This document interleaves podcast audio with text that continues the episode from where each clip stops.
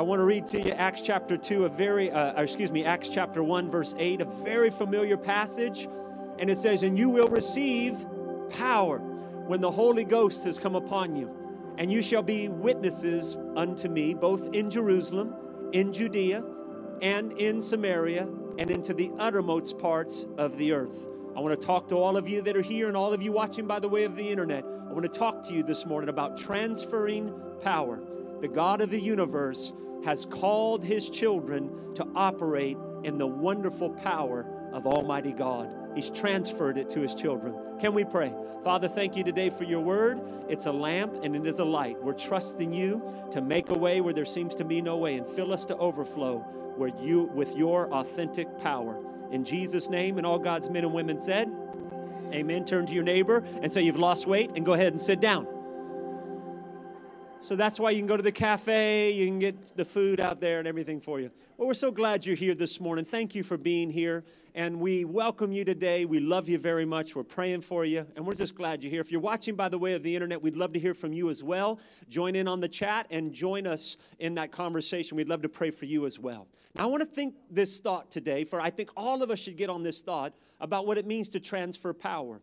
Living in the United States of America, we understand that when, a, when one administration leaves and the next one comes on the scene, there's what we call in America a peaceful transfer of power.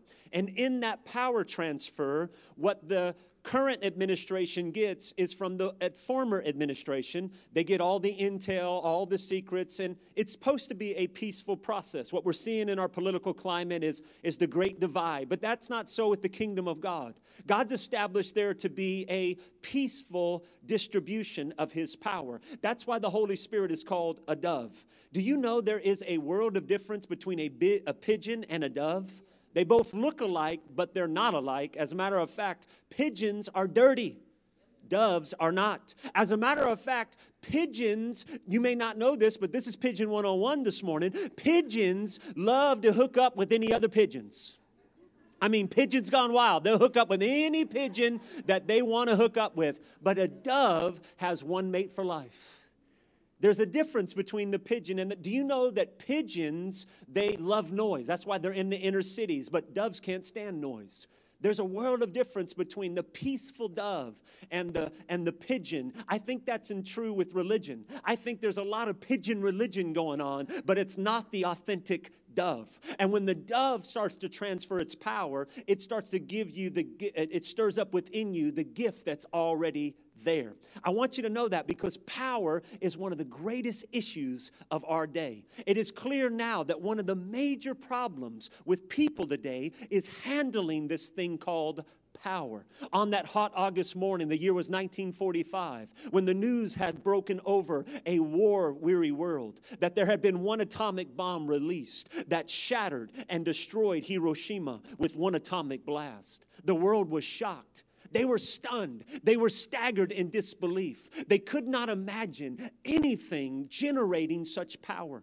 And then a sickening fact had settled in that man who had never been able in all of human history to control power now had the ability to end civilization, to annihilate the human race. Let's take that to today's standards. Now we have H bombs, we have nuclear warheads, we have surface to air missiles that make that first atomic blast look like a mere firecracker. It's unthinkable, so we don't think about it. It's unspeakable, we don't even speak about it. Attempts have been made to try to calm us down, to, to try to settle our jagged nerves, to create this impression that the danger is somehow less than the dread, but that's simply not so. The new fire and brimstone preachers today, they're scientists. Those who know most fear most. They're calling on the world for repentance. We need to face this truth. We now have within our grasp the ability to reduce the earth to ashes, to scatter in seconds what it has taken centuries to build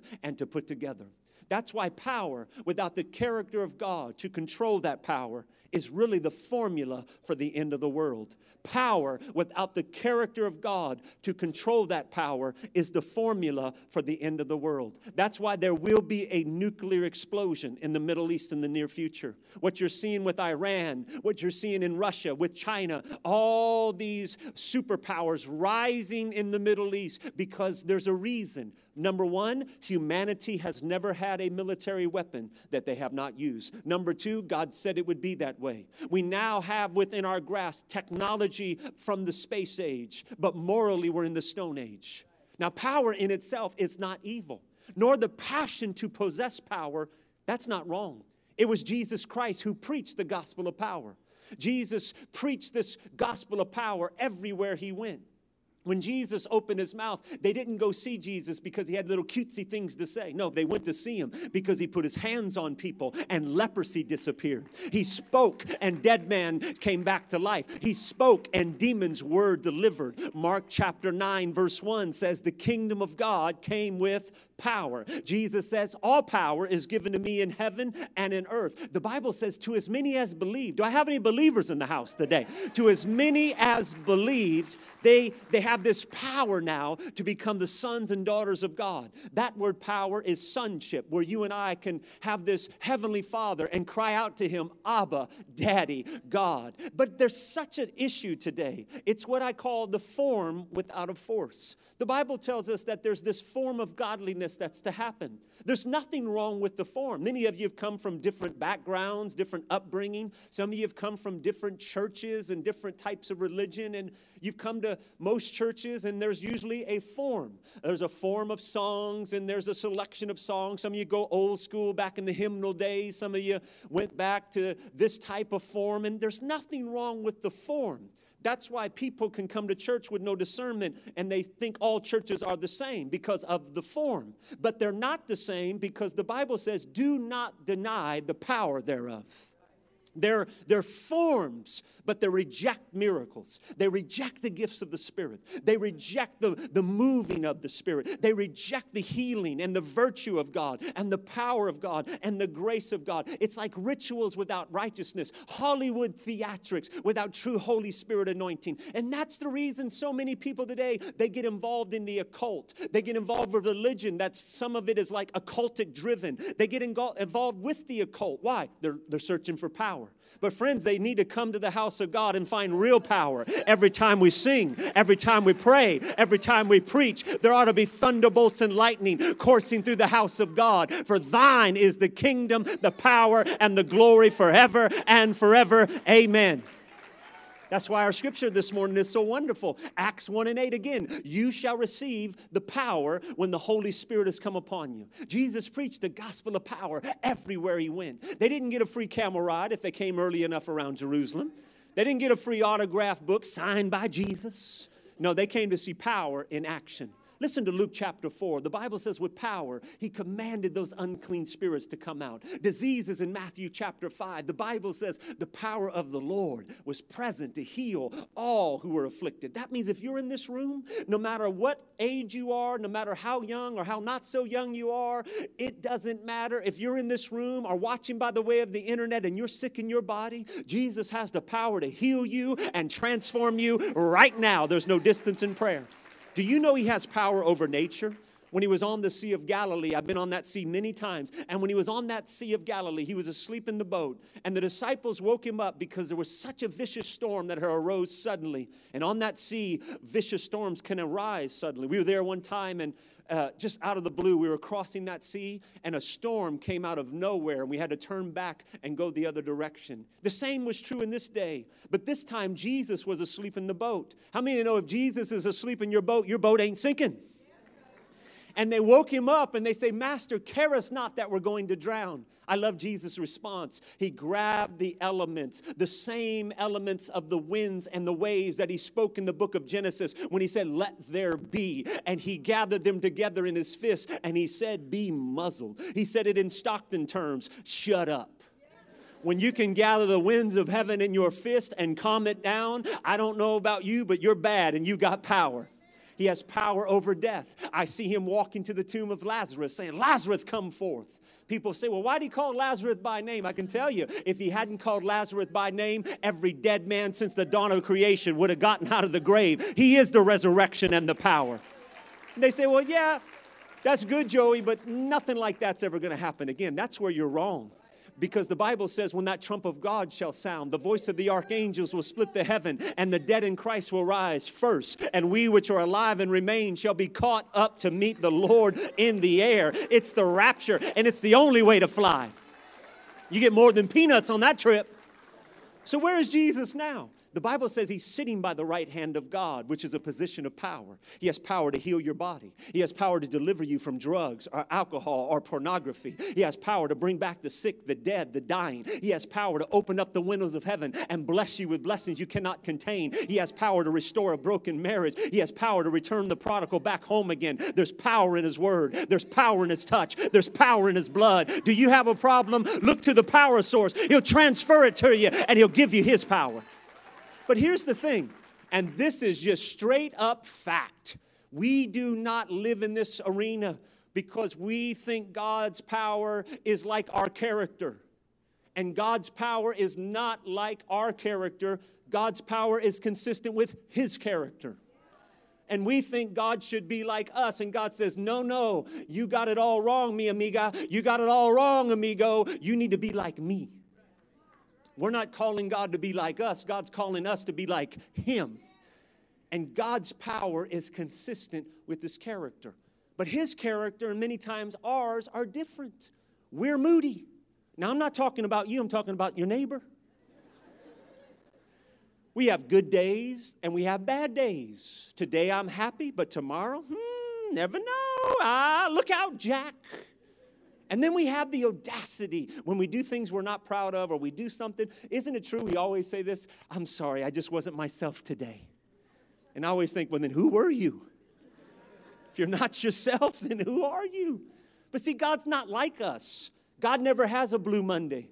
Remember that song back in the day, Blue Monday? Oh, Blue Monday. Well, he doesn't have a Blue Monday. God never has an Excedrin headache. God never gets the psychiatrist on the phone and says, Hey, doc, can you tell me who I am today? No, no, God's, God's not like us. We're different. We're not like that we have this issue going on in our emotions where, where everything is driven by our emotions what we see, what we touch, what we think, what we sell, what we smell. And if things don't go our way and if seasons don't go our way, we think God's angry at us. And when, when we're taught certain things in religion, some of you which have been taught that, that because you've disobeyed this and, and you didn't do that and you didn't speak that and you didn't give that and you didn't let that come upon you, now God's angry with you. So instead of throwing dishes across the table, because that's beneath his dignity, now he's throwing thunderbolts of judgment. Migraine headache for you. Mother in law's moving in for you. IRS is coming to investigate you. Living with somebody with PMS for life for you. Now somehow God feels better because he's put judgment on us. That's not who he is. You see, we seek power whether it's bombs, money, you're watching these political pundits, these, these talking airbags on television, jockeying for a position of power. It's nauseating as they flip flop every second because they think the pandering crowd wants to hear something different each and every day. We seek power, whether it's bombs, money, political office, without the character of God to control it. We want what God has, but we don't want to be what God is. Technologically, we're in the space age. Morally, we're in the stone age. Nuclear giants on the earth, but ethical little people. And that's why we're here for such a time as this to be the difference maker. You see, Jesus gave us a power demonstration. But before he gave it in the upper room with cloven tongues of fire, he did it when they were breaking bread. They were breaking bread, and he told them about the communion. I'll share that as the next Sundays come upon us about this amazing commitment that God has made. When he breaks the bread, he says, This is my body. When he drinks the wine, he says, This is my blood, and it's going to be shed for you. Then he does something amazing. Because the disciples at that point, they were waiting for this Messiah to come. They wanted this, this ultimate destroyer warrior to come in and just uh, uh, Uh, obliterate, uh, and I don't even, that's not even a word, just disintegrate Rome. Just take Rome out, kill everybody. They were waiting for the Messiah to come on the white horse and just tear apart Rome and all of that stuff and bring forth the kingdom. They were thinking of what a joy it was going to be to sit at the right hand of Jesus, which is a position of power. Do you know in that upper room, even the mamas were positioning their sons so they can sit at the right hand of Jesus? They were lobbying to get their son. Who's going to sit at his right hand? They were thinking of joy it's going to be to overrule the Romans. And then Jesus gave us a, dis- a wonderful display of transferring of power. He showed him it wasn't with a sword or wasn't with a spear, but it was with the towel. That he grabbed the towel, he put it around his waist, he knelt down. The Son of God, the creator of heaven and earth, the God of the universe, he kneels down and he washes the feet of the 12. He washes the feet. He's the only one strong enough to kneel. He's the only one powerful enough to serve. That's why when all we want to do is get recognized and get rewarded for every little thing we do, we don't have depth and spiritual strength. It's when we have the power, what I call the thankless task, with joy, then we become like Jesus. Look at Jesus. Power in the grip of goodness, power with dedication, power with the towel wrapped around his arm. Let's go a little deeper with this thought, shall we? The power of God, it's consistent with his character, but his power gets you in life to fulfill your purpose. The great day is the day you're born. I mean, when you were born, we celebrate you because the, word, the earth was forever changed. Do you know that you are a miracle? Even though your mama may not have wanted you, your daddy may not have wanted you on this earth, but your heavenly father, when you were conceived in your mother's womb, turned to the angels and said, Watch my miracle. Watch my miracle. And that great day when you're born, it's a miracle day. I was there. My, my, my oldest or my youngest told you, I, I was there when first born. I literally started hyperventilating because I was, I was so self absorbed. I told the doctor because I had the mask on, I couldn't breathe. And so Jennifer's getting just really just C-section. It's really this big ordeal, and they're prepping us, and we're and, and I've got the mask. I'm like, you can do it. You can do it. You just breathe. I just it's gonna be okay. It's gonna be. So they pull me to the side and put oxygen on me. And I said, You can get with her later. Help me, help me, help me. it's a true story. But that's the great day when our daughter was born. But there's, a, I believe, just as great as a day, the day that she finds out what she's born for. You see, that's the same with you and then with me. That, that great day when we're born, the miracle. But how about the day when we find our purpose? Because many of you don't realize that you're here for a purpose and on purpose, and there's something for you to contribute. There's something for you to do. The place of his purpose is always the place of his power. When God told that prophet Elijah, I have a place called there for you. When you go to the widow woman's house, I'll meet you there. And when he got there, the provision, the purpose, the power, it all mingled together. And the meal barrels filled up. And the cruse of oil was constantly full. Why? The place of God's purpose is always the place of God's power. When people say, Man, I want God's power, I want his purpose, then when you just submit yourself to God and let him transfer that power, you may not see it in immediate, you may not see it in a day, but it will come in a daily. It will come whether you realize it or not. The place of his purpose will always always give you that power. Because some of you, you don't even realize what God's graced you for.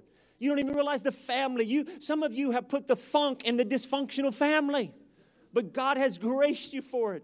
Some of you are carrying such a great anointing, such grand things on the inside, but it's not your time yet. It's not your season yet, but it's stirring even now as I'm speaking on the inside of you. Now, think about that type of power. To be transferred, it's really got to have power with people. Because there are two types of power there's power over people, and there's power with people. I always get a kick out of people when they try to dominate over people with their words, with their manipulation, with, with, with what they think is money. And, you know, people say money talks. Yeah, mine says bye bye. And, you know, try to, try to exert their superiority by, by having a title. I always get a kick out of people. They say, I'm a prophet, I'm a prophetess. Or when they introduce themselves and say, I'm a pastor, and I go, I'm Joey. I'm not a pastor unless you let me be your pastor, but I'm not, that's not, if I didn't do this, I'd still be in the house of God. I'd still worship the Lord. It's not predicated upon what I do, it's predicated on who I am. And there's a world of difference. Because we have this power that we can exert, and it could be over people or it can be with people. It was 2,000 years ago. Can't you see Pilate? He's, he's standing there with the Messiah, Jesus, but he doesn't look like the Messiah. He doesn't look like the one that's soon to return to this earth to rapture away his bride. He's standing beside Pilate. Jesus is there. His hands are behind him. Spittle is in his beard. His face is red from slapping. He wears the crown of thorns with blood coursing down his face. And Pilate says something that I think is misunderstood in most occasions. He says, Knowest thou that I have the power over you? Think about what he's saying. This little peacock from Rome.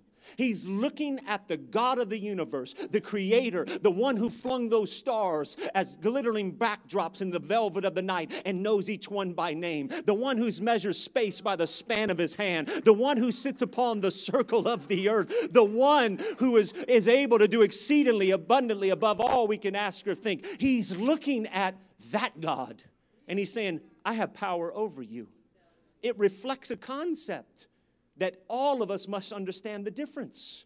Pilate had Caesar's kind of power over them, dominating them by force. But Jesus didn't operate with that arena. He went to a higher altitude. He had power with people. He said, No man take my life. I lay it down as a ransom for many. I love that. He says, I could have called 10,000 angels. It's 12 legion of angels. That's 60,000 angels. He says, You want to play? I'll play with you. But that's not the altitude that I'm going because that's not the power that I want to show. I don't want to have power over people, forcing them to come, forcing them to serve me, forcing them to honor me, forcing them to believe. He says, No, no, I'd rather be a servant. And I'd rather call them my sons, my daughters. You see, I want a family. So I'm going to I'm going to let this happen because I'm going to see it from a different position. I'm going to have power with people. 2,000 years later, we can fast forward. The Caesars of this world, new names, new faces, but same old attitudes. They have H bombs, nuclear warheads, all this military might, still searching to have power over people.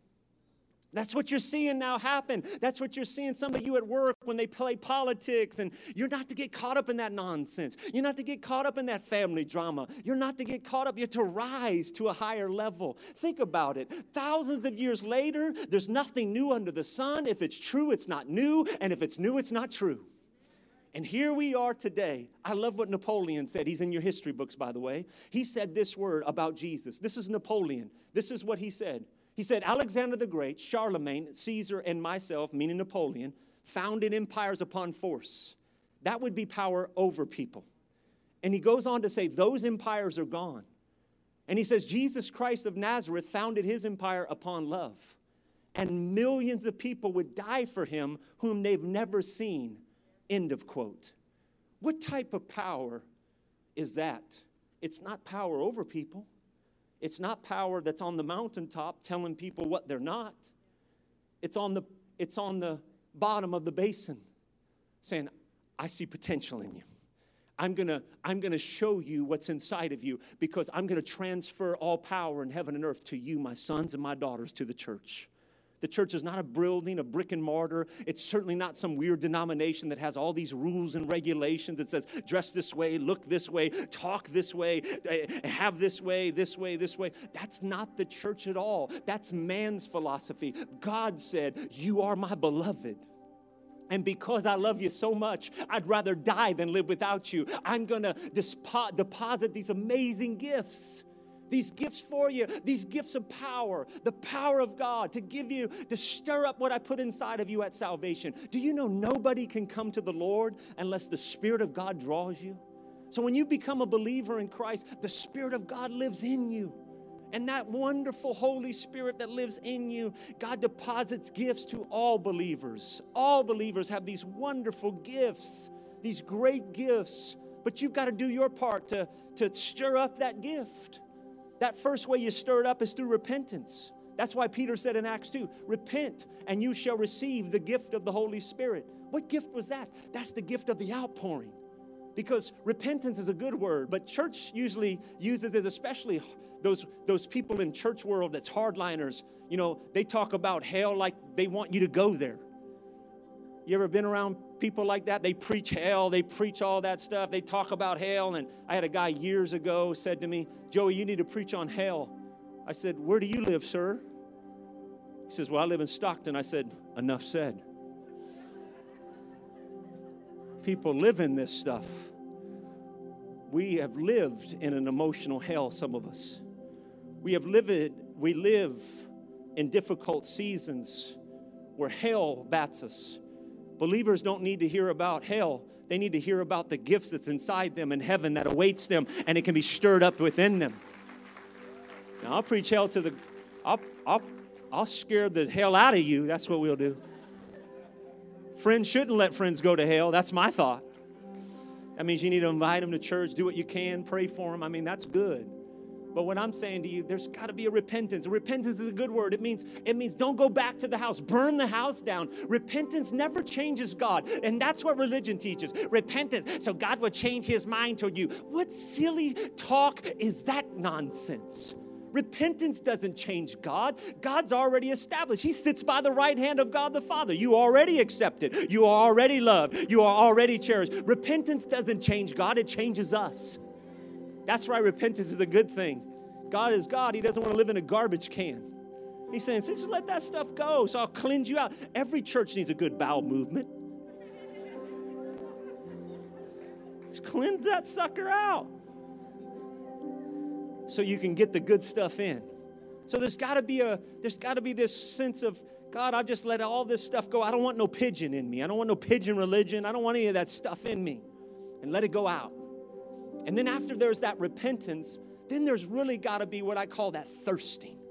John 7, if anyone thirst, let him come unto me. And when you thirst and have an appetite, there's life. If there's no thirst or appetite for the things of God, you can sing the songs, you can sing Amazing Grace, you can come to church till the cows come home.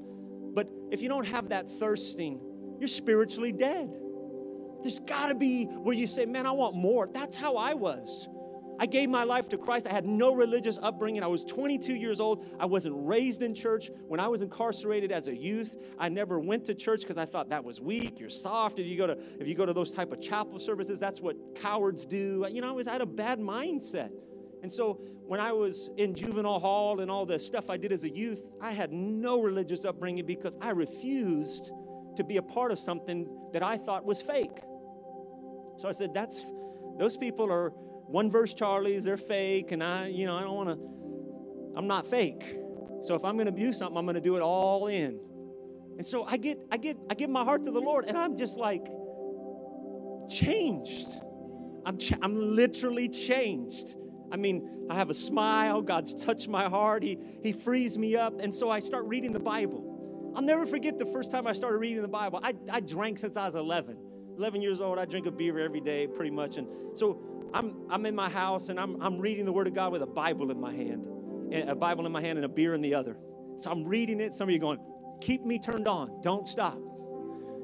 And so I'm, I'm reading the Word and I've got a beer. And then I realized this has no hold on me. This is going to take me down a destructive path. I don't need this any longer because I knew my personality is addictive and I needed to let that go. Not, not saying your personality is, but mine was. And so I let it go. And I said, God, you got to give me the power to overcome that. And I'll never forget as I started reading the Word of God, and I, I read there in Acts 2, I read in Acts 1 where God filled his people with power. I've never been raised in church, I have no religious upbringing. See, some of you have a bad religious upbringing where they tie everything to the gift of tongue. They tie salvation to it, or what you wear, or the length of your hair. That's just not proper teaching. I'm sorry if you've been taught that. That's just, that's not fully biblical. And people that teach that, that's not right. It's not biblical. And they can have that opinion, but that holds people through something that they'll never obtain. They'll never obtain righteousness by the flesh because something happens to the flesh. If you move around like me a lot or you exercise like some of us do, something happens to your flesh. The pores start opening up and then stuff comes out. It's called sweat. And then what happens when stuff comes out? Stinks. It starts to stink. Because if you operate in the flesh, if you do it long enough and work it up enough, the, it's going to start perspirating and it's going to start to stink. And that's what happens with a lot of pigeon religion. It ties everything to this beautiful gift that God has given His children and so I'm reading this. I have no religious upbringing, and I'm reading this, and I'm reading out of Acts 2. I'm reading Acts 1. I'm devouring the Word of God six, seven hours a day. I mean, I'm getting it in, I'm quoting it, I'm just like, I'm like a sponge, and I'm reading that passage, I go, Lord, if that's real, and you still feel people today, I need to be filled with the Spirit. I need power to become a great witness for you. And so I'm driving home in my 1981 Cadillac Coupe de Ville two door lowrider. Some of you don't know how I used to get down. That thing was tight and right. It was decked out, beautiful. And so I'm driving home in my Cadillac Coupe de Ville two door lowrider. My fat white wall. I mean, I'm, I'm, I'm, I'm good. I'm looking good and, and I'm feeling good. And my friend at the church that I had given my life to the Lord, the pastor, he gave me a cassette tape. Some of y'all don't know about cassette tapes, but he gave me a cassette tape. It was the first worship songs. You know, we hear them here on Sundays, but this is the first worship I've ever listened to. You know, I used to listen to other things, oldies and stuff, and now I'm, I, he, he gave me Clint Brown. And so I put the Clint Brown in the cassette, and he's Zion's calling my name. And so I'm listening to him worship, and I just start crying as I'm driving home.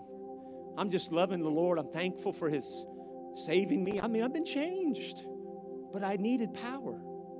And so I'm talking to God on the freeway there in Sacramento, and I'm saying, Lord, if that stuff's real, I'm not fake. You've changed me. That, if that stuff's real and you feel people with the Spirit, if I can have a beautiful prayer language, a heavenly language, I believe in those gifts. If they're of today, I believe it. God, would you fill me? And as sure as I'm standing here, the power of God hit me in that 1981 Cadillac Coupe de Ville two door. And I'm telling you what, I was filled with the Holy Spirit. It overflowed in me. I got home in my driveway I didn't want to get out the car because I thought if I get out, it's going to leave me. And you know, those big heavy doors back then, I'm like, that big heavy door, maybe the anointing will leave if I come out. So I was like, do I get out? Do I stay? Is it going to leave me? Two hours later, I get out of that car door, I slam that heavy door. I was like Clark Kent coming out, Superman. I mean, I'm telling you what, it filled me to overflow. God gave me this beautiful gift, not, not to show I'm saved. That's not good teaching. It was because I was saved. And because I stirred up and I repented and I had a I had a thirst. I had a thirst for the things of God. And then I began to ask. You see, that's the other thing. You got to ask for it. Many of God's children do not receive the best because they have not, because they ask not. So you simply got to ask for the gifts of God. The gifts that are already there, they just need to be cultivated and stirred up. You got to ask Him. But here's the one that I think paralyzes many believers they've got to drink it in. The Bible says that they opened up their mouth, the Spirit of God gave them utterance. There's a reason why I don't like quiet church services because I think quiet represents dead people. Everything that has breath should praise the Lord. Not only that, I think before God created any miracle, He spoke it into existence. Before He created the sun, the moon, the stars, and the earth in which we live, He spoke it into existence. Before any miracle was created, He had to speak it out first. And that's where I think a lot of people that go to church do not understand the power of opening up your mouth. That's why when I preach and minister and we sing, it's not for you to just kind of stand there like a wooden Indian and sit there like a pure Puritan. It, you should, if you're hearing something, something good, you need to say, hey, come on, man, tell it, tell it. And if it's something that you like, you need to clap your hands, all ye people, and shout unto God with a voice of triumph. Because heaven's going to be loud. The Bible says they're singing and praising and glory to God. There's a wonderful chorus of music that happens for eternity. And if you think heaven's quiet, you ought not go because heaven is going to be loud. It's going to be boisterous like a voice of many waters. And I'm telling you that for a reason because the church has developed lockjaw for too long. And God says, open up your mouth and give me praise. And that's important. So there's got to be there's got to be a drinking it in. You can't drink with a closed mouth. You can't drink with a closed mouth. Some of you, you've closed your mouth too long. You got to open up your mouth. And as you open up their mouth, as they praise the Lord, the Spirit of God gave them utterance and they began to stir the gift. That wasn't a pigeon, it was a beautiful dove. And it transferred and it gave God's children power power to overcome, power to pers- persevere, the gifts of the Spirit. It gave them power in the fruit of the Spirit love, joy, peace, goodness, kindness, faithfulness, gentleness, and self control, which there is no law for. So, in other words, the law of Moses is not for the law of the Christian. The law of the Christian is the law of love. And in the law of love, there's these wonderful gifts for you to live by and cultivate and pursue. The Bible says, pursue the gifts.